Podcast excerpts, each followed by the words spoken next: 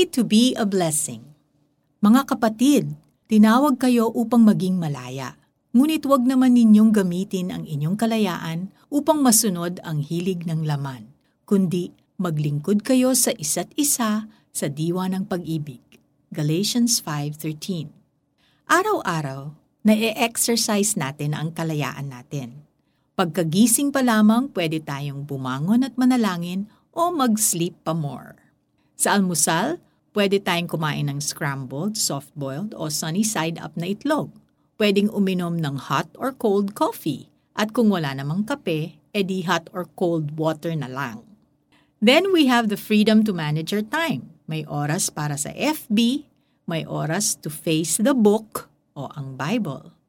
Freedom to promote truth or spread fake news.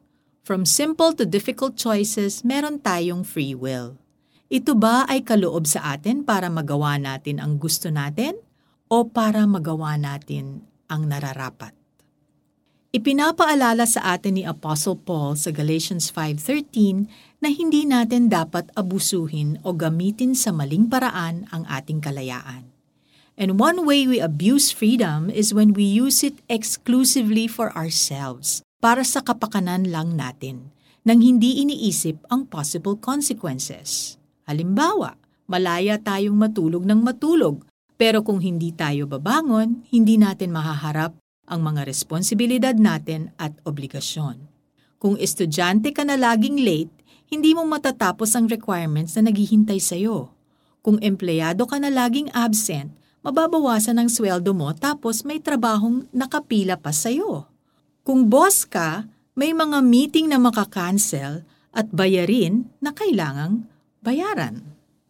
Malaya nga tayong gawin ang gusto natin, pero hindi natin pwedeng piliin ang magiging epekto nito sa iyo at sa iba. Bakit nga ba tayo binigyan ng kalayaan?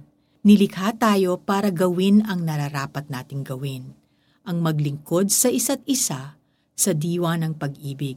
Sabi nga ng isang social media influencer, You woke up today for a reason. May mission ka meron nang naka-assign sa iyo para paglingkuran mo. Maaring matulungan mo o ma-encourage mo.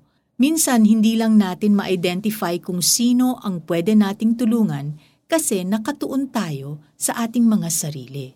Sabi sa Ephesians 2.10, nilikha tayo ng Diyos para gumawa ng mabuti. Sa kagandahang loob ng Diyos, hindi niya tayo ginawang mga alipin o mga robot na sunod-sunuran lamang. Nilikha niya tayo na may kalayaang gumawa ng mabuti para sa ikaluluwalhati niya. We were set free to be a blessing. Why don't we exercise that freedom today? Let's pray. Panginoon, salamat sa kaloob ninyong kalayaan.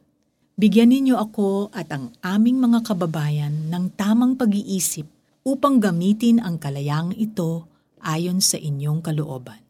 Patnubayan ninyo kami, Lord, nang mapaglingkuran namin kayo at ang inyong iglesia. Amen. For application, i-identify kung sino-sino ang pwede mong paglingkuran. Start with your family. Bukod sa panalangin, ano pa ang pwede mong gawin to help or encourage them? Mga kapatid, tinawag kayo upang maging malaya Ngunit wag naman ninyong gamitin ang inyong kalayaan upang masunod ang hilig ng laman, kundi maglingkod kayo sa isa't isa sa diwa ng pag-ibig. Galatians 5.13 This is Felici Pangilinan Buison. Make wise choices today.